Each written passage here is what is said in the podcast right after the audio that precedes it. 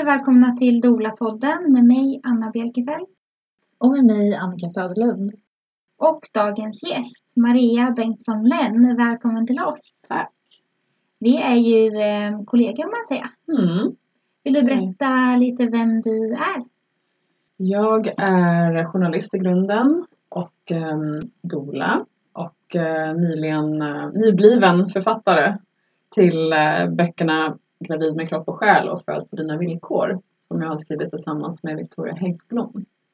Just det, och det är på grund av dem som du är här idag. Mm. Och Victoria kan ju tyvärr inte vara här för att hon bor i Berkeley, Kalifornien. Mm. Mm. Vi är inte riktigt så stora att vi kan betala hennes resa. Än, ska tilläggas. Jag pratar för oss båda. Vi, vi, har ju, vi vet vad vi båda tycker och tänker tänkte jag säga Ja. kring det, det här ämnet. Mm. mm. Men Maria, kan inte du berätta just lite vilka ni två är bakom Mm. de här böckerna och hur ni kom att skriva dem? Mm. Victoria är författare och jag är journalist som sagt. Och ehm, vi utbildade oss båda till dolor ungefär samtidigt. Och ehm, det var under en promenad i eh, Sverige när Victoria var på besök som hon kläckte idén om att vi borde skriva en bok som handlar just om, eller som ger eh, de gravida all den informationen som man inte får på mödravården innan förlossningen. Och allt sånt som man kan tänkas behöva veta inför sin förlossning som vi upplevde att våra doula-klienter inte fick.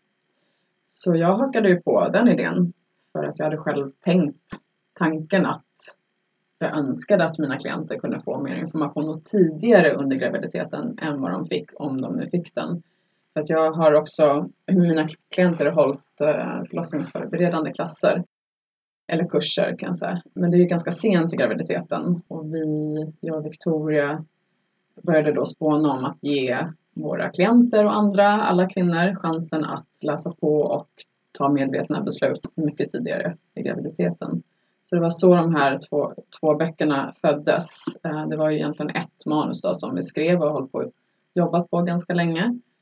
Och det var förra året som, de, som vi fick eh, ett förlag, Mima förlag, som har gett ut böckerna. Då. De gavs ut i våras 2019, mars 2019. Ja, hur kom ni in på födandespåret? Det är det första Mm. jag tänker.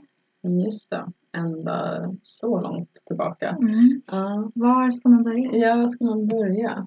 Ja, jag hade ju faktiskt ingen koll på förlossningsvärlden överhuvudtaget. Hade nog aldrig tänkt på det här med födandet Innan eh, du innan jag själv- blev gravid. Exakt. Och det blev jag när jag bodde i eh, San Francisco. Och jag blev gravid med min dotter. Då började jag själv läsa på väldigt mycket. Och ehm, var otroligt nyfiken och ville lära mig allting om graviditet och förlossning. När var det här? Det här var 2004 som jag var gravid. Min dotter föddes 2005 i San Francisco. Och då under den perioden så jobbade jag som svensklärare i San Francisco och lärde känna Victoria eh, då. För hon var också svensklärare på samma ställe. Så vi blev vänner och eh, hittade verkligen varandra. Eh, och tre år senare så var hon, eller två år senare var hon gravid. Och ehm, gick igenom samma process kan jag säga. Och eh, hon gick också och eh, till samma, tog samma förlossningsförberedande klass som jag gjorde med samma lärare. Och hon, den läraren var helt fantastisk verkligen. Eh, och hon var både sjuksköterska och doula. Och jag tror att hon inspirerade oss båda verkligen att också bli, att också kunna ge samma sak som hon hade gett oss. Alltså eh, informationen att kunna ta makten över sin egen födsel egentligen.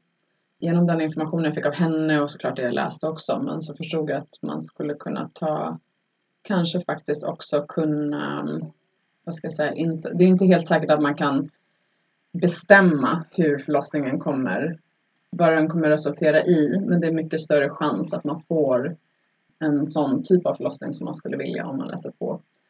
Både jag och Victoria var verkligen så här in A av henne. Hon var en underbar människa och eh, väldigt inspirerande och kunnig. Och ehm, vi blev så påverkade av det hon berättade för oss och i den, den världen som vi som hon välkomnade oss in i. Att vi själva blev inspirerade att, att göra likadant. Att kunna påverka kvinnor under graviditeten att ta reda på vad de själva har för behov. Förbereda sig för att eh, stärka förutsättningarna att få en positiv förlossningsupplevelse. Direkt tänker jag så här, åh hur var dina födelser? Jag vet att du har flera barn. Ja, nu har jag tre barn. Mm. Och eh, mina förlossningar har ju varit faktiskt helt fantastiska. Och eh, Olika? Ja, na, ganska lika faktiskt ändå. Ja. Jag valde att föda hemma efter att jag gjort, hade gjort massa research och ehm, pratat med folk och även besökt sjukhuset i San Francisco. Så valde jag att, ehm, eller jag och min man valde att, eller det var jag som valde och han fick haka på. han fick bara anpassa sig. Ja, faktiskt. Så vi anlitade en grupp barnmorskor, tre barnmorskor som jourade för varandra. Och så var det två av dem som kom hem till oss och var där och bistod under födseln i San Francisco. Och sen när vi flyttade tillbaka till Sverige, när vår dotter var tre, då eh, hittade vi några hembarnmorskor här i Sverige då, som, som var med på andra och tredje förlossningen. Så jag har haft jättelånga hemförlossningar som har gjort fruktansvärt ont men ändå varit helt magiska. Och jag tror att nyckeln för mig har varit i att jag har fått att mina förlossningar och min, liksom, processen att, att kunna ge mig hän har fått ta den tiden behövde ta. Att gå igenom allt det här att, att ehm, våga liksom, titta på sina rädslor och våga eller våga, men jag har ju fått stöd att våga. Jag hade aldrig vågat själv annars. Men att liksom släppa på rädslor och oro och eh, bara våga vara i tillit och eh, ge med hän hela liksom, födelseprocessen. Vi får prata om eh, Ja, mer om dina en annan gång för förlossningar. det. ja, precis. Vi blir alltid så Och- nyfikna. Plus att jag blir Ja. typ nyfiken så här, ah, men hur är det att föda hemma i San Francisco? Ja, Vad var din upplevelse av sjukhuset när du var där? ja gud, Men, där har jag en eh, hel story så det kan vi verkligen ta en annan, ett annat eh, Vi en bokar annan, fler eh, inspelningar. avsnitt. Men Ja, jag men tänkte, tänkte en Ja. sak som dök upp som jag blev väldigt intresserad av att Ja. fråga över. Det är när du valde att utbilda dig till doula. Var Mm. det mellan första och andra barnet? Ja, Ja. exakt. Och då gick du doula-utbildningen i USA? Nej, i Sverige. I Sverige? Så då, Okej, då var min dotter tre. Just det. Ja, så då flyttade jag ut till Sverige och jag utbildade mig till doula. eh, Och började jobba ganska på en gång som Ja. doula också. Och jobba som frilansjournalist också under den perioden. Ja. Och det var i den vevan, då hade Victoria precis fått sin, ehm, sin dotter. Men ganska snart därefter så utbildade hon sig till doula i USA. Hon gjorde det i USA? Ja, Okej. exakt. Hur ser doula-utbildningarna ut i USA om man jämför mot Sverige? Är det ungefär samma utbildningslängd? Ja, jo, men precis. Ja. Eh, hon gick den här birthing from within. Mm, ja. Mm. Hur vad sen om- såg du liksom av eh, födandet när du kom till Sverige och började? Vad är Mm. din bild? Det var väl det som blev drivkraften sen att faktiskt skriva böckerna. Eh, när jag åkte på min första sjukhusförlossning som doula så blev jag helt, eh, jag, var, jag var helt i chocktillstånd tror jag. Över hur, hur det var och hur kvinna, kvinnan blev behandlad. Även om jag såg på henne och var helt eh, i beundran över liksom, hennes kraft och, och hur hon hanterade situationen. Men jag blev liksom chockad över allt som kändes så jäkla onödigt och eh, det här förminskande sättet mot henne. Och sen fortsatte det ju bara så. Och jag kunde liksom inte förstå hur de inte såg sambanden mellan de olika interventionerna och de komplikationerna som uppstod. Eh, men jag såg ju också att det fanns en längtan och ett behov av att få mer information under graviditeten. Och um, när vi hade förlossningsförberedande, en privat förlossningsförberedande kurs, hur kvinnan och hennes partner, om hon hade en partner, för jag har också dolat många ensamstående kvinnor, men hur de liksom, nej men det bara liksom skapades ett lugn inombords på något sätt och, och också hur magi uppstod mellan paret när de fick chans att börja prata om förlossningsrädslor och förväntningar och Så fint. Mm. Ja, och vara en omföderska. Liksom det här äh, när man att, att få höra att det var inte dig det var fel på. Det var inte din kropp som, som var fel. Eller bebisen som gjorde någonting fel. Utan det var omständigheterna. Och Mm. den här gången kan vi göra annorlunda. Att det liksom ingav sånt stort hopp. Och kvinnorna blev så stärkta av det. Så att eh, när Victoria på den här promenaden eh, kom med idén att ska vi inte skriva en bok så kände jag ju bara ja, det är klart vi ska.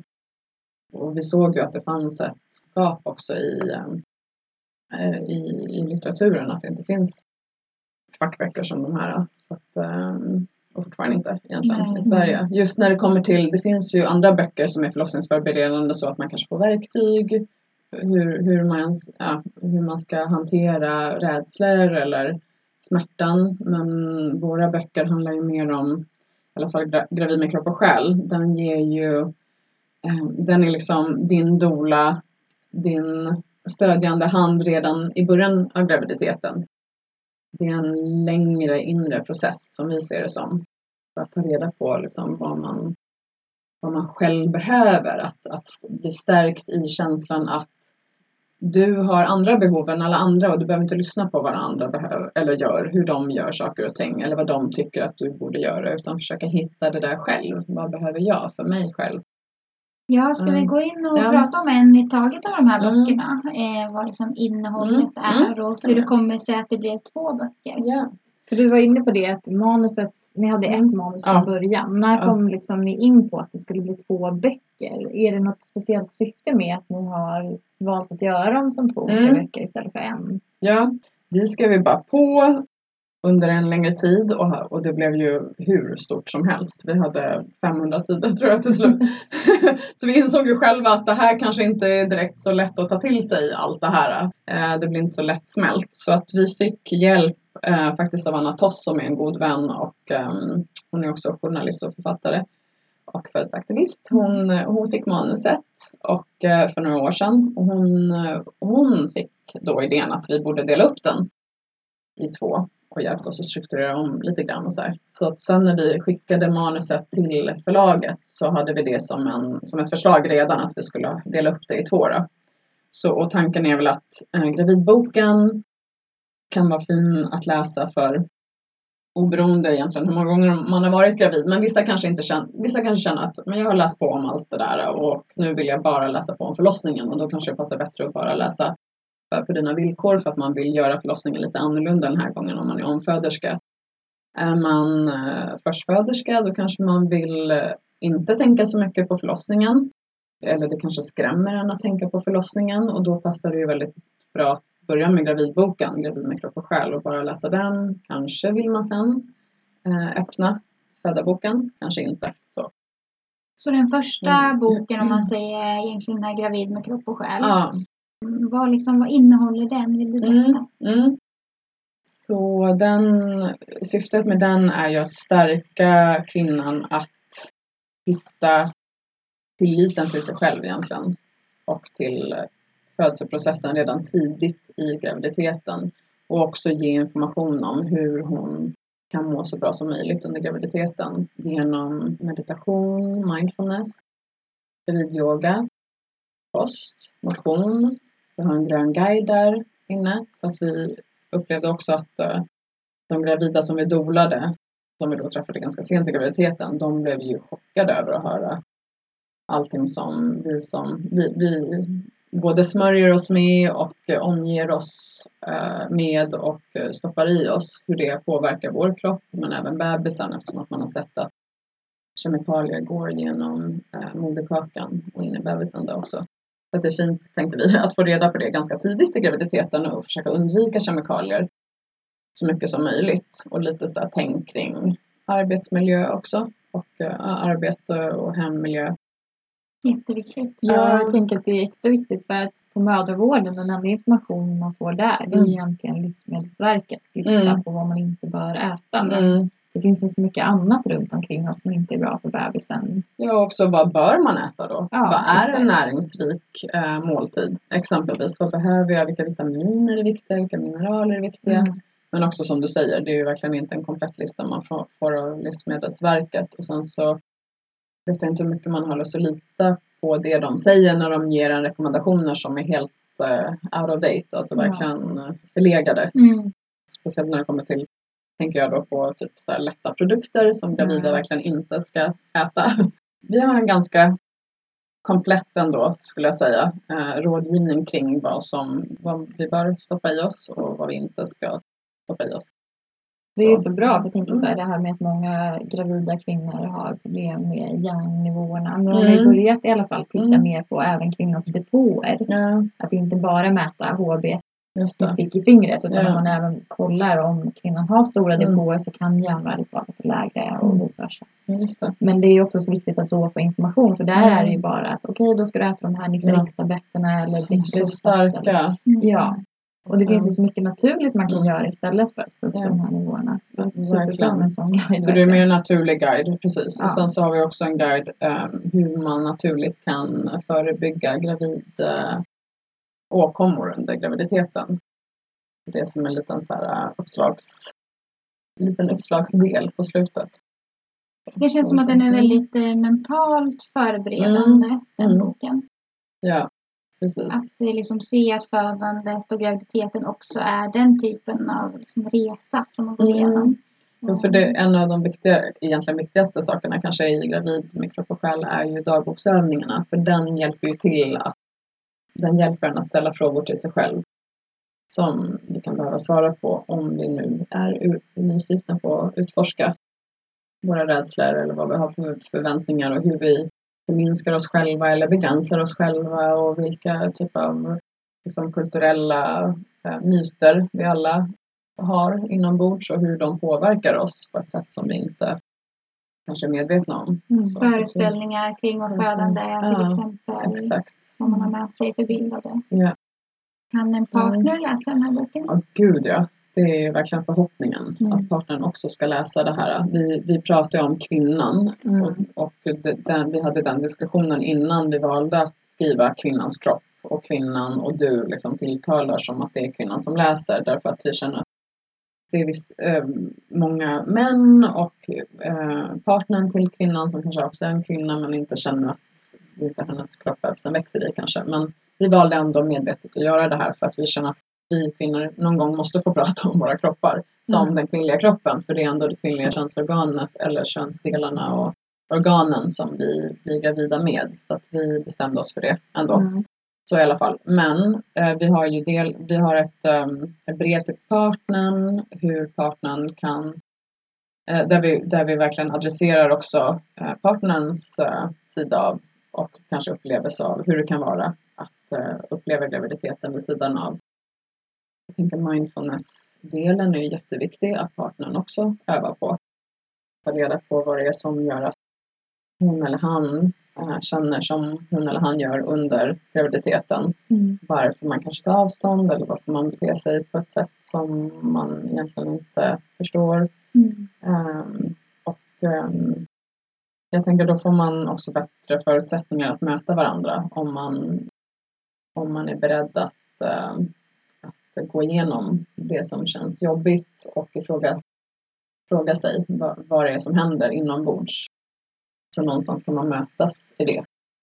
Och också sen saker som kan komma upp i relationer som sex och andra jobbiga grejer i relationen Mm. som är viktiga för, för båda att fundera över. Mm. Ja, och som kan påverkas väldigt mycket av en graviditet.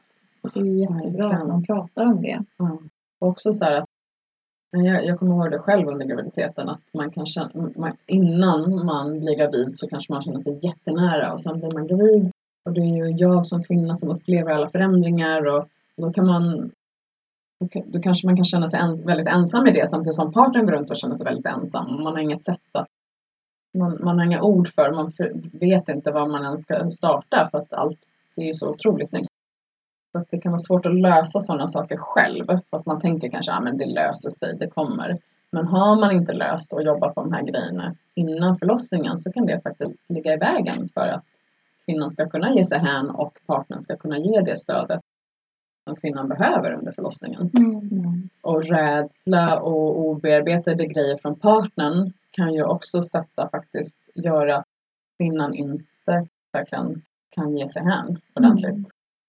Ja, jag tycker att när vi möter klienter så är det oftast de som har en väldigt engagerad partner som då vill kvinnan ofta ha partnern också nära under förlossningen. Mm. Men om eh, partnern har varit ganska frånvarande och inte så delaktig i förberedelserna, kanske både mentalt och praktiskt, så är det inte lika vanligt att kvinnan faktiskt vill ha sin partner Mm. väldigt, väldigt nära. Ja. Utan väljer i större utsträckning eh, oss som doler som närmsta stödet. Ja, och att partnern då i sådana fall bara blir ett mer mentalt stöd, att man är på Mm. rummet. Men att det är dolan som gör det mer fysiska jobbet. Mm, då går man liksom lite miste om det här med att man också kan eh, bli stärkt av den här gemensamma upplevelsen. Mm. Att eh, liksom föda Mm. tillsammans sitt barn. Ja, verkligen. Det är väl det som händer när man föder hemma, tänker jag. Att man, man tar ju ett större beslut egentligen för att man gör någonting som är så otroligt annorlunda än Mm. normen. Som exempelvis jag och min man valde det. Då var ju han väldigt, väldigt engagerad och med. Han kände sig ju väldigt inkluderad i hela förberedelsetiden och även under förlossningen. Han kände sig ju aldrig exkluderad. Mm. Och barnmorskorna kom ju Mm, till er istället Ja. för att ni kom till dem. Ja, Och det gör kanske att partnern också vågar ta mer plats. Att Ja. man är i sitt Ja. eget hem där man känner sig helt bekväm. Och, ja, eh, Det här många partner kan uppleva att man, ja, men jag kände mig maktlös, jag visste Mm. inte riktigt vad jag skulle göra och det var jobbigt att se den jag älskar ha så här Mm. ont Mm. och jag kunde inte göra något. Mm. Men att man då kanske vågar ta mer plats Mm. på ett ställe där man är 100% bekväm på ett annat sätt. Ja, och jag menar inte att, att det passar alla att föda hemma men min, jag menade bara att det är verkligen ja, att det är så viktigt och jag ser ju skillnad, har sett skillnaden själv i, vår, i mitt privata liv men också som doula. Och eh, den andra boken. Född på dina villkor. Mm. Eh, jag, Mm. jag har läst båda böcker inför det här, eh, den här intervjun. Jag tycker Mm. liksom att eh, det är en bra balans att kunna skriva någonting som är liksom informativt och viktigt utan att det blir liksom tungt och svårt att ta till sig. Mm. För att nu är vi inne och jobbar med det här området men det var ju gick ju väldigt liksom enkelt att läsa igenom böckerna. Mm. Det Kul var liksom, eh, ja, utan att det var bara en massa ordbajsande liksom. Ja. Men det var ju liksom, Ja, men det var verkligen en, det var viktigt för oss Mm. att skriva för alla mm, Mm. Och samtidigt eh, skriva det så pa- pass eh, med värme och med en stödjande hand utan att bli pekpinneaktig Mm. också. Mm. Det tycker jag att ni Mm, lyckades mm. väldigt bra med. Ja, Så den andra Ja, mm. boken, vad, vad är syftet med den? Du nämnde lite. Mm, så den är ju verkligen för att, att föda på sina egna villkor. Vad betyder det för mig? Vill vi att kvinnan som läser ska fundera på. Och även för partnern, vad betyder det för mig att, eller vad betyder det för oss? Och att börja den, börja fundera på det och ta reda på det tidigt också. Liksom där. Och då är det ju hur, hur, hur tar man reda på det? Man eh, kanske går en förlossningsförberedande kurs man eh, kanske anlitar en doula som man kan diskutera det mer med. Man läser boken. Eh, för att vi ger ju, vi, vi berättar ju vad, vad, vad man kan förvänta sig på sjukhuset, sjukhusens rutiner och ehm, naturlig och syntetisk eh, igångsättning, igång, igångsättningsmetoder och ehm, smärtlindring som, kan vara, som är jätteviktigt att veta om innan man går in på förlossningen. Varför någonstans- tänker du att det är viktigt? Därför att på för, när man väl är i, om du, har kunnat för, om du liksom har kunnat läsa på om vad du tycker känns svettigt eller vad som skulle passa dig och din familj. Då kan du sen berätta det för din partner, du kan berätta det för din doula och de kan hjälpa till att vara ditt språkrör då när ni kommer till förlossningen. Då vet ju de redan ungefär hur du skulle vilja ha det.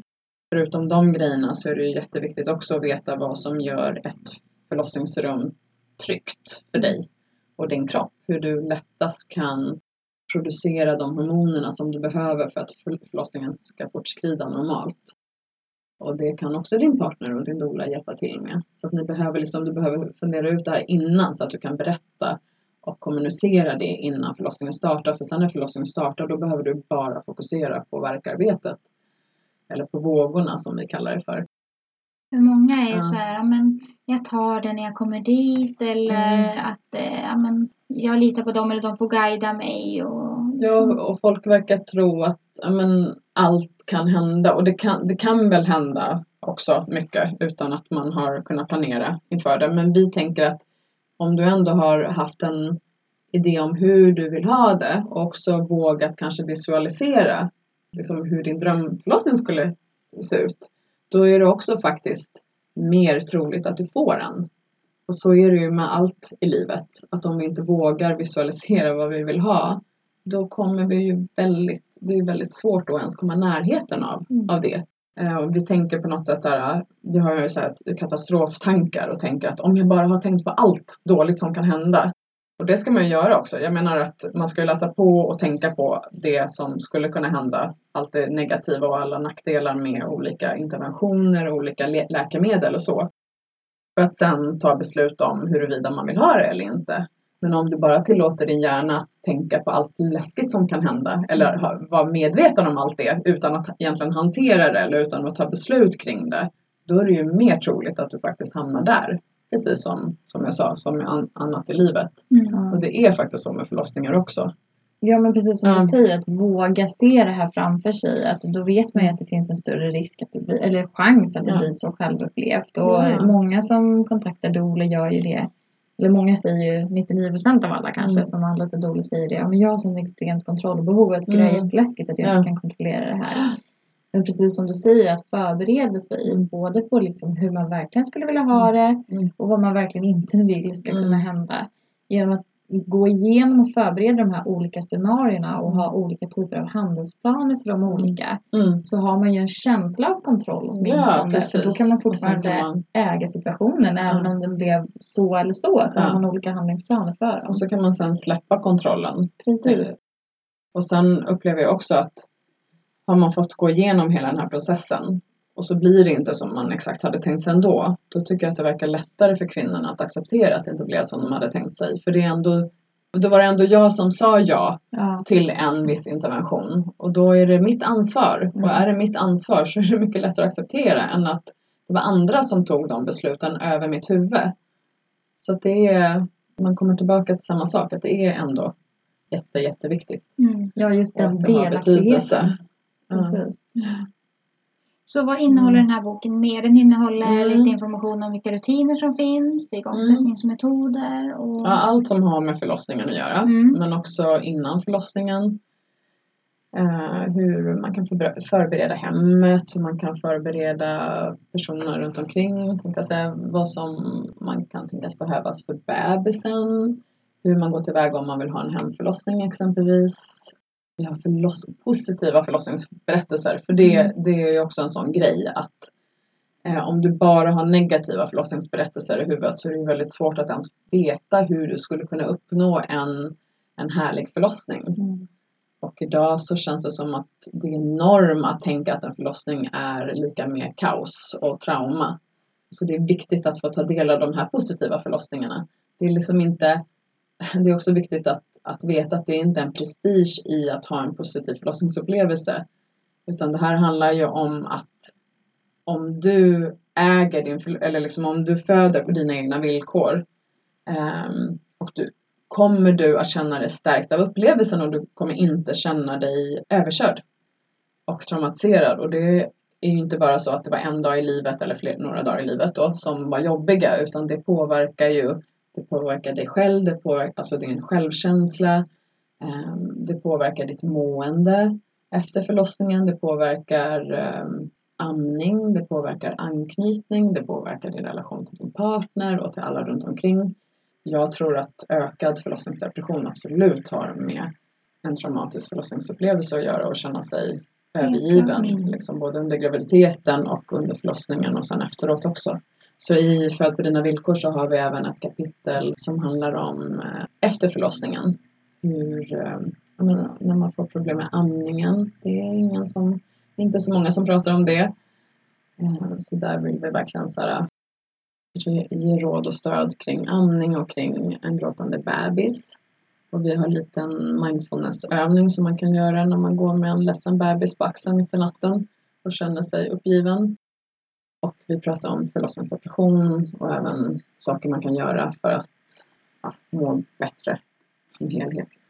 Alltså så viktigt Mm. tänker jag. För det är ju så många som uttrycker det. Att all förberedelse Mm. är så fokuserad på graviditeten eller förlossningen. Att Mm. det här med att bli förälder hamnar lite i skymundan. Ja. på MVC pratar de ju typ ingenting om det utan man följer graviditeten och ser att den ser bra ut och bebisen mår bra och man fokuserar mycket om det finns förlossningsrädsla eller så.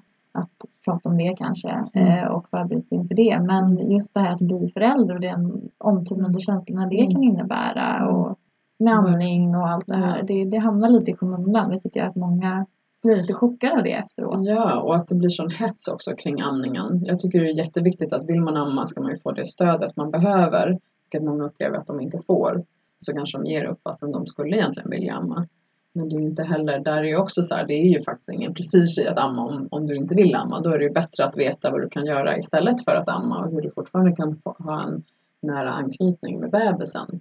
Det är ju också lika bra nästan, eller rent näringsmässigt finns det ju olika, olika idéer om det då. Men rent anknytningsmässigt tänker jag att man kan ändå sitta med naken hud, hud mot hud med, med sin bebis och titta bebisen i ögonen och ge en flaska. Absolut. Men att man kanske kan få, ja, så vi ger lite tips runt det också. Och att den här hysterin som kan bli lite kring amningen ibland, om den strular i början. Att Mm. man, som sagt, amningen är superviktig och jättebra för de som vill. Men att många kan känna att det blir någon form av nederlag om man Ja. tvingas ge ersättning ett tag innan mjölken rinner till. Och att den pressen i sig kan ju försvåra amningen för att man då går med högt adrenalinpåslag och saknar oxytocin. Istället för att känna okej, nu kommer det ta lite tid här innan mjölken rinner på. Vi, vi kämpar på med det när bebisen blir mätt liksom, Mm. vid sidan av och man Mm. fortsätter liksom, att stimulera bröstet för att få igång Precis. mjölken. Så där måste ju liksom den shamingen bort på det sättet. att det blir som press när man vill att man ska få stöd att även om mitt barn äter ersättning i två dagar så kommer inte det förstöra min amning. Ja, verkligen. Och jag tänker lite så här om vi tänker på lyssnarna om Mm. eh, lite frågor från liksom, deras håll och saker Mm. som jag tänker att de kan få med sig nu när de kanske inte har läst böckerna än. Mm. Ehm, enligt er, vad Mm. tänker ni är liksom viktigt att tänka på eller förbereda innan man ska föda? Ah, jag skulle säga, det är ju självklart då att jag kommer säga att uh, anlita en doula. Mm. Gå på förlossningsförberedande klasser, äh, läs böckerna. Nej men det, det viktigaste tycker jag faktiskt är att försöka ändra sin attityd kring födsel. Att bara det här att vi säger att kvinnor blir förlösta, så bara den kan man fundera på. Det, där tror jag man kan utgå ifrån om resten sen egentligen. Varför, varför säger vi att kvinnor blir förlösta? Det är ju ändå med vår, vår kraft, vår inneboende kraft som vi måste föda vårt barn om vi inte väljer ett kejsarsnitt från början. Vilket jag inte tycker är fel. Det är också att föda på sina egna villkor. Och där, liten parentes, men vi har ju också en, ett kapitel om eh, kejsarsnitt. Där vi också berättar hur, eh, hur man kan ha ett familjevänligt kejsarsnitt. Som gör att man slipper vara ifrån sin bebis. Mm. Ja, och sådär. Och får mjukaste liksom, start med ett kejsarsnitt. Vad du än väljer att göra, att ändå förstå att det, du har rättigheter kring din egen förlossning. Din eget, ditt eget barn, din egen kropp. Vare sig du kommer föda vaginalt eller med kejsarsnitt. Att föda sitt barn aktivt. Ja, för vad, Mm. vad sätter man själv att man har för roll när man tänker att man blir förlöst? Liksom? Mm. Alltså man kanske inte ens Precis. tänker på ordvalet. Men man sätter sig själv eller man hamnar i en väldigt liksom, passiv. Man har en passiv roll och Som man hoppas på att det löser sig. Mm. att eh, jag tror att i Sverige har vi en väldig eh, respekt och nästan övertro på sjukhuspersonal och på auktoriteter. Så att när någon säger till oss att göra någonting så gör vi det för att vi tror att det är för vårt eget bästa. Men Jag menar barnmorskan eller läkaren den dagen kanske har en dålig dag eller kanske har tre andra födande samtidigt. Och kanske är det inte för ditt bästa att du sitter uppkopplad till en CTG hur länge som helst eller att du får en epidural. Men det kanske är för barnmorskans bästa eller för den allmänna liksom, situationens bästa egentligen att du gör det. Men det, det är sådana grejer du behöver veta innan du börjar föda. Och det är faktiskt också en av de grejerna som, gör att, som gjorde att vi ville skriva de här böckerna. För att vi upplevde att det var sån, att liksom att folk, så många kvinnor under graviditeten tänkte såhär, nej men det löser sig och ah, det känns lite jobbigt att läsa på om allt det där obehagliga och det som är liksom mellan benen. Det är, det är ju fortfarande tabu egentligen. Det vill man inte tänka för mycket på. Utan det där, det löser sig. Men sen gör det ju oftast inte det. Såklart, folk har fantastiska upplevelser på sjukhus också. Men ofta så kommer man därifrån och känner sig det är något som skaver inombords och man känner att det kanske ändå inte var okej fastän vi kom ut från sjukhuset levande. Nej, och då är man lite intalad bebis. att man ska vara tacksam Precis. för att mamma och bebis mår bra eh, så fysiskt och vad man Mm. kan se. Liksom. Det Eh, Jag tänker att många också eh, kanske inte kan riktigt koppla ihop vad den här, eh, det här skavet, Nej, skavandet är. nej, för det har ju blivit norm Mm. att det, är liksom, det blir som det blir på Mm. sjukhuset. Men att förstå att sjukhusen har en struktur som kanske inte är anpassad efter våra kroppar eller efter våra behov som Nej. kvinnor. Och det här med vår, liksom, vad vi, men det fysiologiska födandet, Mm. att det tycker jag också är jätteviktigt. Om det är några få saker, det är det här att tänka på med förlösas versus att föda själv aktivt. Det är lite så också med, som vi har varit inne på Mm. förut, att födande kvinnor har en väldigt så här, will to please. Ja. Eh, som man kanske inte vet om, men det är ju oxytocinets nackdel eller vad man ska säga. Ja. Annars finns det bara positiva egenskaper med oxytocin. Mm. Men det gör ju att varför mamman får en hög will to please är för att hon ska connecta med sitt barn enkelt. Att hon Ja. river sina murar för att barnet lättare ska, man ska ta sig an barnet lättare. Ja. Det är nackdelen är ju då att, för det ser man ju gång på Mm. gång, folk kan ju ha varit väldigt tydliga innan. Att Mm. det här vill jag, det här vill jag Mm. Men sen när personalen lägger fram det på ett visst sätt så är det så Mm. jo men det, det är okej. Och så vet Mm. man så här, men innan har de ju sagt att så här, nej det här vill jag verkligen inte. Ja. Och det är så manipulerande oftast tycker Ja. jag också. Måste jag säga. Jag, jag, åh, jag, jag, alltså, jag får mitt blod att koka när jag ser det här. För att eh, det är så här. Men lilla gumman, jag förstår att det här är jättejobbigt och du kanske inte vill det här. Men vi måste. Mm. Eller det här kanske gör ont men nu behöver jag ändå göra så här. Det kvinnan kanske inte vet är att nej, det behöver hon faktiskt inte. Nej. Du behöver faktiskt inte tacka ja till det här om det gör ont eller om det inte känns bra. Nej. Du har tid att tänka. Mm. Säg bara jag behöver lite utrymme. Mm. Mm. Kom tillbaka om en stund så att jag hinner fundera på det här. Det är Mm. nästan aldrig som det är så brådskande. Eller bebisen, alltså att det är så illa att man måste göra någonting här och nu snabbt. Man tar nästan nästan- alltid tid. Ja, och precis. ta er tiden att förklara vad är fördelen med att göra det här? Varför Mm. anses det vara nödvändigt Exakt. att göra det här just nu? Och vad är nackdelarna om vi gör det här? Precis. Så man får ta det där informerade valet, det är Ja. så viktigt. Ett bra exempel på det är ju eh, det här med bristningar. Mm. Det skriver jag om i boken också, hur vi kan undvika att, eh, att brista eller spricka för mycket. Som, alltså där man behöver kanske bli opererad eller sydd under en längre tid och där man kan få komplikationer av det sen efteråt. Men ehm, på Södertälje sjukhus, där har man ju börjat göra så att om en sur, för det är ju ofta vid surklocka kanske som man spricker det. Och behöver kvinnan behöver de lägga en surklocka, vilket läkaren gör då, då drar inte läkaren ut hela vägen. Utan eh, läkaren stannar innan bebisens huvud är ute. Mm. Och sen så tar barnmorskan vid och får guida kvinnan i att själv få krysta ut bebisens huvud. Så att vävnaderna kan töja sig. Och man gör det här försiktigt och eh, mjukt. Det visar ju också sig då att det, det är ju aldrig så brådskande att man behöver bara krysta för kung och fosterland för att få ut huvudet. Eller att liksom behöva dra ut huvudet med sugklockan. Utan Mm. man kan faktiskt stanna där och sen ta tid på sig. Om bebisen behöver lite hjälp att komma neråt. Mm. Jag tänker att det är Mm. viktigt även för den mentala biten just för att inte känna att man har blivit förlöst utan Ja. att man faktiskt fick föda. Hur? Att det är man själv som faktiskt får föda fram huvudet och kroppen Mm. av egen kraft. Mm. Att eh, man bara behöver en liten hjälp på vägen. Mm, precis. Och de har ju, ner, de har ju lyckats minska sina um, rupturer jätte, jättemycket Mm. på Södertälje sjukhus. Jag hoppas att andra följer. Ja, för då blir det inte den här yttre kraften Mm. på vävnaden. Mm. Så det Exakt. var ett fint exempel Mm. som fler gärna får ta efter. Mm, eller hur? Jag tänker Mm. också så här Maria, Mm. jag blir nyfiken att höra varför tycker du att man ska ha en doula? Mm. Du har ju sagt några Mm. av de grejerna här egentligen. Men, Mm. eh, Det är bra att ha en doula för att eh, kunna diskutera liksom, tankar och känslor och hur man vill ha det och berätta hur man vill ha det sen när man har kommit på det. Eftersom att dolan sen kan vara som sagt eh, kvinnans språkrör på sjukhuset när man själv föder och behöver fokusera sig på verkarna så ska man kanske inte heller ta sig tiden att kommunicera med förlossningspersonal eller personalen på förlossningen. Och eh, partnern kanske aldrig har sett en födsel förut eller har sett den men har sett någonting helt annat än vad kvinnan vill ha det.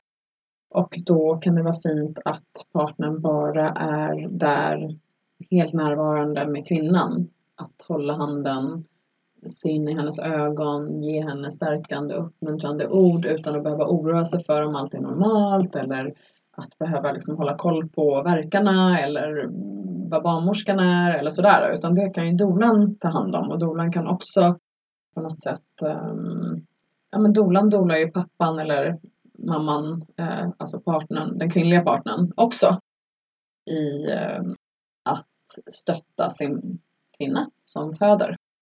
Så det är eh, Gud, att bara liksom kunna släppa allt annat och ge sig hän i födandet och låta dolan vara den här omhuldande kraften som, som skapar en bubbla kring mm. den här kring födseln. En doula är också där för att praktiskt liksom massera, massera, tända kanske en eter, alltså ljus med eteriska oljor eller kunna göra förlossningsrummet på ett sätt som gör att det blir lugnt och skönt och tryggt för den födande kvinnan. Kanske fixa med en förlossningspool. Hon kanske mm, gör en energirik måltid eller en snacks eller en smoothie eller vad vet jag bara se till att kvinnan på alla sätt och vis blir eh, omhändertagen mm. och eh, att hon får bästa möjliga förutsättningarna. Vi tänker också på böckerna som att det här är din dola under hela graviditeten. Och sen när, kom, när du är lite längre fram i graviditeten så, har, så tycker vi och rekommenderar verkligen att anlita en riktig dola hur, jag tycker det är intressant det här med det naturliga och holistiska perspektivet på mm. det. Eh, hur skulle du säga att man på ett holistiskt sätt kan förbereda kroppen inför en förlossning för att den ska underlättas och även återhämtningen ska bli så bra som möjligt? Mm. Dels att hålla sig rörlig genom rörelse, vilket vi, ja, det har vi med i gravidboken. Och i födarboken, eller båda böckerna egentligen, så har vi också med vad man kan göra för att um, hjälpa bebisen att inta en optimal fosterposition. Det kan ju underlätta jättemycket för mm. förlossningen. Att uh, göra vissa övningar, sitta på ett speciellt sätt eller tänka på att inte sitta på ett speciellt sätt för mm. att bebisen inte ska lägga sig fel. För att då, det är inte så att du inte kan föda barnet men uh, oftast går det bra ändå men det kan underlätta och förkorta processen, födelse, alltså hela förlossningen egentligen, om bebisen ligger optimalt. Då. Och gör den inte det ändå när förlossningen startar så finns det mycket man kan göra i förlossningsrummet. Så mm. att vi har ju övningar som du kan göra som är de här Active Baby övningarna som mm. vi har fått från av eh, Sana de Silva som också är doula och förlossningspedagog. Som har varit här i podden och pratat. Ja. Dubbelavsnitt som ni kan lyssna ja, på. Ja, mm. hon är superhäftig. Och nu är hon ute och undervisar barnmorskor och läkare i, i um, Active Baby. Så det, och det är så wow vad man kan uh, vad man kan förändra ett förlossningsförlopp mm. egentligen och undvika sugklocka och kejsarsnitt och massa problem egentligen bara med några övningar. Mm.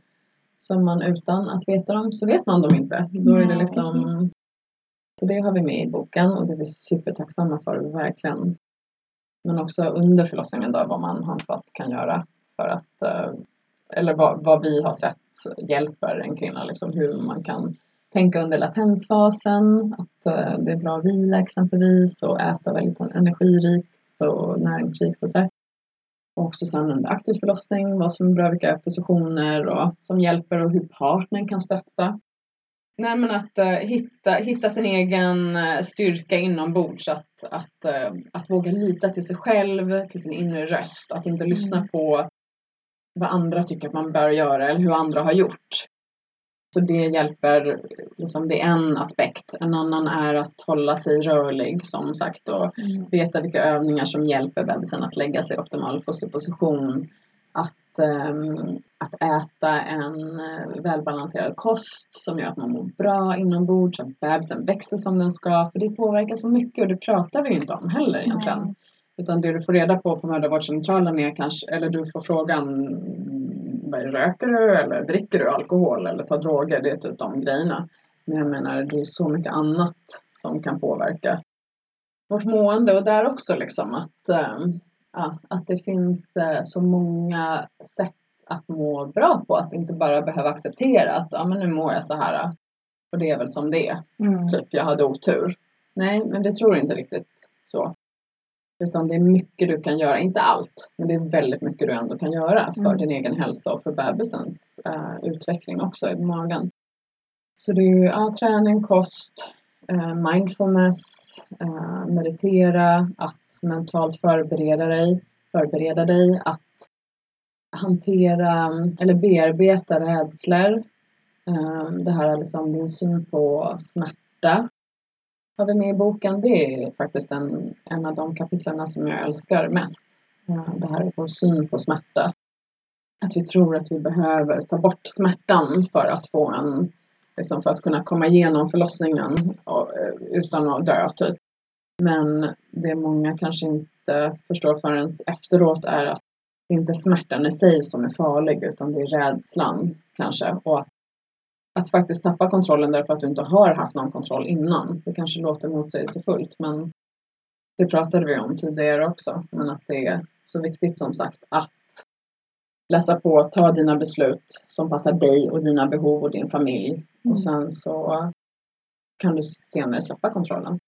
Så det är mycket det. Men också Ja. kunna... Ja. Förlåt. Mm. Nej men jag tänker att alla de här grejerna är också liksom underlättar ju för återhämtningen. Tänker Mm. jag. Liksom, om man tänker alla saker man kan göra under graviditeten Mm. och skapa förutsättningar för en fin förlossning. ja. Då blir ju återhämtningen efter också Ja. enklare. Det kanske kan verka som mycket. Alltså, åh gud, jag jobbar ju och jag har andra barn. Hur ska jag orka? Hur ska jag hinna? Jag menar, någonstans så finns det ingen genväg i alla fall. För du kommer ändå må sämre om du inte tar tag i det här. Och det kommer ta massa energi och massa tid och massa pengar också att må sämre. Eh, kanske om du bara liksom tar en liten bit i taget. Du behöver inte förändra allt. Du Mm. behöver inte göra allt. Men du kanske kan göra lite och se hur det känns i kroppen. Och det är ju det med gravidyoga exempelvis också. Att göra lite gravidyoga. Du behöver inte gå all in och göra gravidyoga varenda dag. Men gör lite grann, kanske bara en tio minuter. Men att se vad som händer i din kropp. Det är också så himla viktigt för sen under förlossningen att faktiskt ha lite kontakt med din egen kropp. Det gör väldigt stor skillnad sen. Ja, och har man liksom börjat göra någonting som man känner att man mår bra av, då vill man oftast göra det mer. Mm. Prioritera det mer. Faktiskt. Om man Mm. tänker så här hur partnern bäst kan förbereda sig inför Mm. förlossningen. Tänker du om det? Ja, som sagt också titta på sina förutfattade meningar kring en gravid kvinna kanske. Till att börja med. Förlossning, föds, vår födelsekultur i vårt samhälle, hur det kan ha påverkat en själv. Och förstå vad det är man kommer att ta med sig in i förlossningsrummet och in i föräldraskapet. Och ge sig själv bästa förutsättningarna genom att kommunicera, att faktiskt våga titta på ens rädslor och känslor och ta tag i det. Att be om hjälp om man behöver hjälp. Att se, att förstå att man har en jätte, jätteviktig roll. Det är inte du som bär barnet, men du är lika viktig. Och påverkar kvinnan så otroligt mycket. Hennes upplevelse, hennes känsla, hennes hälsa skulle jag faktiskt säga under graviditeten också. Mm. Och förlossning. Eh, och hur då? Ja, genom, så genom också liksom, röra på sig, ta tag i mentala grejer, eh, be om hjälp och prata, börja prata. Prata med andra män, prata Mm. med andra som har fått barn. Se om du kanske kan bilda en kompisgrupp med andra män där du faktiskt vågar ta steget och börja prata om, dem- om de här sakerna. Ingen annan gör det, men du kanske kan börja göra och det kanske visar sig att det blir jätteskönt och, och, och fint för de andra också. Mm. Det skulle verkligen behöva finnas mer sådana Mm. partnergrupper. Jag vet att det finns vissa mödravårdscentraler som anlitar så här pappagrupp. Mm. Men jag tänker att de skulle nog verkligen i så mycket högre utsträckning behöva prata både Mm. före och efter. Ja, verkligen. Jag läste bara, såg någon som hade delat på Facebook. Jag tror att det var Kristina Törner faktiskt. Ja. Som du ju känner. Ja. Eh, som hade delat någonting om att eh, hur mycket det kan läka att eh, ha fysisk kontakt med varann. Och då Mm. var det någon, liksom, någon artikel om män som hade liksom ja, jag läste inte hela som sagt, men liksom, de satt på bilden och liksom höll om varandra. Jag tyckte Mm. det såg så himla härligt ut. Och Mm. bara så här, att man inte ser det så ofta. Mm. Liksom. Mm. Att så här, vi får också sitta i en grupp och kramas Mm. Ja. liksom, och prata känslor. Jag Ja. blev så fan vad bra. Ja, Det ja. behöver inte vara en high five i korridoren. Nej. Nej, Exakt. Och dunk i ryggen. Nej, exakt. Jag tror ingen mår bra av det. Nej. Intressant. Kan man också Mm. spinna vidare på. Mm. Ja, nej, vi, vi var ju bjudna till um, Paradisets blogg. Han som har startat Paradiset. Johannes Kullberg, hans blogg. Eller vad säger jag, podd, podcast som heter Vägen mot Paradiset. Han som var Jättebra ljud- avsnitt. Ja, tack. Det, ja, det var jättehärligt faktiskt. Eh, kul att, att prata med, med män om det här också. För att han som var ljudteknikern där, han eh, och medproducent tror jag han är. Han, eh, han sa det, men gud det här måste vi prata mer om. Och det är en ung kille. Han var såhär, gud vad det här var viktigt för mig att höra. Jag hade aldrig tänkt på de här sakerna och nu förstår jag. Liksom, har en helt annan förståelse och känner också att jag skulle behöva mer, vilja prata mer med andra män. Så att det Mm. vore ju väldigt häftigt faktiskt att ha ett helt avsnitt kanske Mm. Ja, verkligen. om, eh, om mäns Ja. erfarenhet. Ja, vi har ju Mm. än så länge bara haft kvinnliga gäster i Mm. Dola-podden. Men eh, så småningom så. Ja. Jo, vi har haft faktiskt par en gång. Ja. Det har varit en man och en kvinna. Ja, men för det vill jag också säga någonting om att även om det är jätteviktigt med jämställdhet men det är vi kvinnor som bär på barnet och det finns så mycket annat som partnern, mannen, kan göra då. Eh, Och även efteråt, att jag tycker inte att man behöver ge upp, ska behöva ge upp om man inte vill ge upp amningen exempelvis för att det ska vara jämställt. Alla måste göra exakt likadana grejer. Men medan jag sitter och ammar så kan ju mannen göra så mycket annat Mm. för att stötta mig och också för att vara nära bebisen. Sen när amningen är klar då kan han eller hon ta bebisen och, och ta bad eller liksom gå ut på en promenad eller liksom vara aktiv på andra sätt. Och det Mm. kan ju vara fint att prata om det innan också och fundera på hur man kan göra. För många män blir så här, jag kan ändå inte göra någonting just nu för det är hon som ammar. Så så Mm. fort bebisen är ledsen så är det bara mamma som gäller. Just det.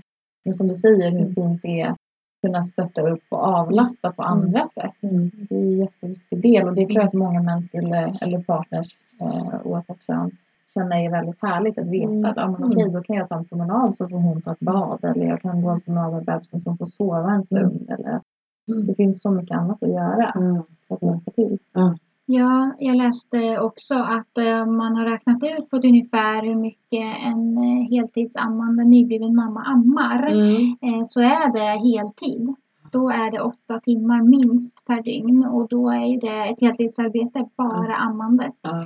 Det kan man ju också ha med sig som eh, är bredvid en som, som fött barn. Verkligen. Ja. Om man ammar så bör man inte förväntas eh, plocka ur diskmaskinen Nej. innan partnern kommer hem och alltid ha middagen eh, på G och sådär. Ja, för att man är den som är hemma och har massa tid typ. Ja men just det, det, det skriver jag om det här med meal tree i Föd på dina villkor och Mm.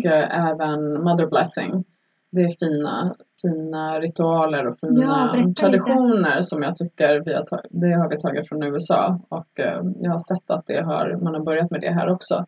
Men en meal tree är ju när vännerna runt kvinnan eller familjen som ska få en ny bebis de gör upp en plan för vilka som kommer vilka dagar med en hel måltid, en näringsrik måltid som man bara kommer, hänger på dörren, knackar eller mässar och säger att nu har jag, nu har jag lämnat mat. Sen går man. Man förväntar sig inte att komma in till den nya familjen. Där de, liksom, man måste respektera att den här nya familjen är helt ny och de behöver få vara i sin bubbla. De behöver läka om det är grejer som behöver läkas, de behöver bonda. Och ingen ska behöva serva dig som kommer som gäst. Utan verkligen Så himla bra. eller hur? Apropå Det det här med att hålla på och fixa. Att många Mm. tror jag som är det är som en nyfödd bebis, man läcker, man har kräks överallt, man kanske knappt kan gå för att man har liksom haft fått bristningar. Man kanske är helt som en bara öppen, eh, öppet sår inombords också. Och så ska man serva, göra kaka och fika och fixa till familjen och vännerna. Nej, utan den bästa gåvan är att komma med ett energirikt mål, helst ekologiskt. med massa grönsaker och annat gott och fräscht. Eh, och bara hänga på dörren. Och så bestämmer man att alla familjemedlemmar och vänner som vill gör det under några veckors tid. Det är Alltså, ju vilket värsta lyxen, eller hur? koncept. Ja, visst är det. Det finns ju Ja. inget annat är alla presenter. Eller hur? Ja. Och så kan både mamman och pappan eller mamman och mamman finnas där med Absolut. bebisen tillsammans och ta reda på vad man behöver och hur, det- liksom, vad bebisen vill ha och hur, vad som funkar och inte. Och det här borde ju verkligen anammas. För Mm. annars är det tvärtom. Ja, vi har fyllt upp frysen och jag, de sista veckorna bakade jag så himla mycket så att det skulle finnas när alla kom på fika. Och, så att, eh, nej, det är en tradition Ja. som skulle behövas. Hur kan man införa det? Liksom, jag tänker typ så att många kommer bara så här, men det kan jag inte fråga min familj. Och, ja, men det kanske mamma eller pappa kan göra. Men Men, det är inte riktigt vår kultur Nej. heller att man ber om hjälp.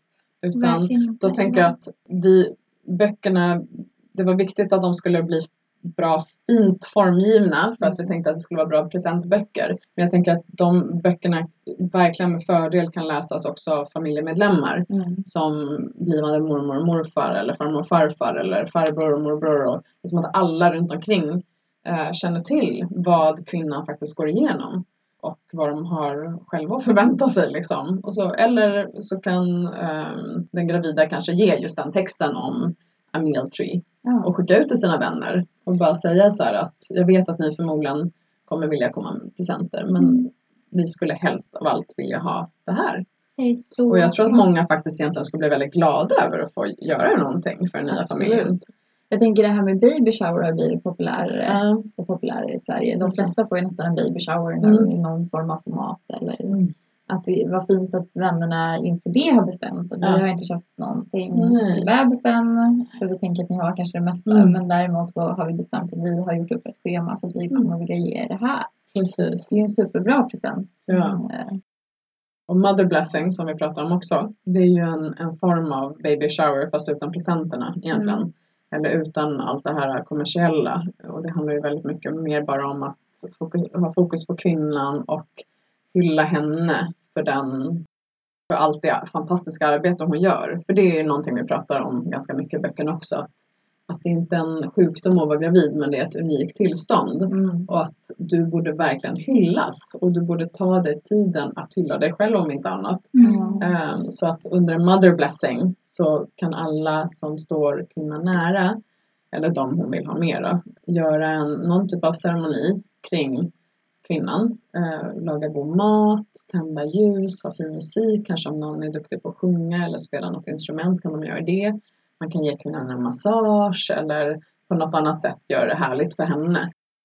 Och sen så, och eh, man kan även ta med sig eh, pärlor eller stenar som man kan göra ett halsband av. Om alla gäster har en pärla eller en sten var så kan man sedan lägga det, det på ett halsband eller ett armband som kvinnan kan ha under förlossningen sen. Åh, vad fint. Och så kan alla säga liksom vad kvinnan betyder för den personen då. Och bara försöka höja henne så att hon känner sig stärkt inför förlossningen och att hon verkligen känner sig som den gudinna hon är. Alltså det är ju någonting som vi behöver jobba mer med allmänt Mm. i samhället. Att stärka varandra, lyfta varandra, Mm. ge varandra beröm. Och liksom, alltså man tänker så här, man gör de här möhipporna och sånt. Mm. Mm. Och så gifter sig. Fasen då är man så lyckligt lottad. kan man inte göra det här när någon är typ så deprimerad istället? Eller, ja. Alltså man kan känna sig så ensam under graviditeten. Eller bara liksom så ah, men det är bara kämpa på. Det är bara att jobba in till sista liksom. Det är coolt. Eller hur? Mm. Och fortfarande vara lika upptagen och, och, och gå med magen i vädret till jobbet. Inte för att jag säger att det är fel att gå och jobba när man är gravid men att man ändå kan ge sig själv det att man gör, man skapar en hel människa. Det tar på krafterna Mm. och det förändrar oss. Att våga stanna upp och känna efter. Vad behöver jag nu? Jag är inte samma person som jag var innan jag blev gravid. Tillåta den här förändringen att ske. För att gör du inte det under graviditeten då kommer det komma som en chock Mm. när bebisen är ute. Då ska du hantera både dig själv och bebisens behov Mm. eh, egentligen. Så att det är också, eh, gravid med kropp och själ handlar också mycket om det. Att våga eh, släppa fram utveckling. Jag läste en seriestripp där det var någon som frågade ett par så, men vad har ni gjort idag? Och då sa Mm. han så här, ja men så började han berätta om allt han gjort på sitt jobb och alla telefonsamtal han ringt. Hon bara, ja jag har skapat en njure. och så bara var hon helt slut. Så här, Hon, hon har skapat en kroppsdel. Då kände han sig ganska liten. Ja, det är coolt om man vänder på det på det Mm. sättet. Så Verkligen. det är ingen liten grej. Nej, och det är ju både det här att det är det fysiska arbetet eh, och det mentala som, som sker mer Mm. eller mindre medvetet. Precis. Ja, det är det som är, för det får ju ingen, alltså som sagt, ja, man, man kanske har faktiskt skapat en djur en dag om, Mm. utan att man har reflekterat för att man bara lever på. För Ja. det är så lätt idag att många, som du sa, alla Mm. krav på det blir nästan som en tävling. Mm. Att vem kan jobba längst? Vem kan gå i högklackat Mm. längst? Vem kan Mm. eh, vara på alla fester och social? Mm. Eh, Träna. träna och hålla igång. Ja. Och, mamma och de här magasinen, de, de gör ju inte saken bättre. Nej. Det var precis det vi ville göra motsatsen till Mm. det faktiskt. Man tänker att liksom, även om inte jag tänker och känner det här så gör ju min kropp det här Mm. omedvetet. Det är ett ganska tungt jobb. Mm. Så den behöver återhämtning och vila Mm. och respekt för det jobbet den gör. Så himla viktigt verkligen. Mm. Maria, är Mm. det någonting mer som du vill belysa eller någonting som du tycker att vi inte har pratat om? Det är det ju alltid. något Ja, pratat kommer om, säkert komma på massa. Mm. Jag tror att vi har gått igenom ganska mycket. Då vill jag läsa en sida ur eh, Föd på dina villkor. Som heter Ta plats med din kropp och din person. Vi kvinnor är ofta oroliga för att ta plats med våra känslor och våra kroppar. För att stöna, skrika och låta våra förlossningar ta den tid de tar. Även om alla andra helst vill åka hem och lägga sig. Alla kvinnor som föder förtjänar tid, tålamod, kärlek samt fullständigt utrymme och stöd att uttrycka alla de känslor som förlossningen kan frambringa. Att föda barn är intensivt, men det är också en dag i ditt liv då du samtidigt upplever en massa starka känslor. En dag då du gråter, skrattar, svär och jublar. Våra liv är fulla med dagar vi glömmer bort. Inte för att de på något sätt var dåliga, utan för att de var vanliga och en del av vår vardag. Dagarna vi minns är de som gjorde ont och de som var fantastiska. Dagen då du möter ditt barn för första gången inpräntas för alltid i ditt minne. Just för att den innehåller alla känslor som det innebär att vara levande. Att vara i världen som en hel och kännande människa. Ja, det börjar gråta. Tack snälla Maria för att du kom till oss. Ja, tack. Stort tack. Tack snälla ni för att jag fick komma och berätta om böckerna.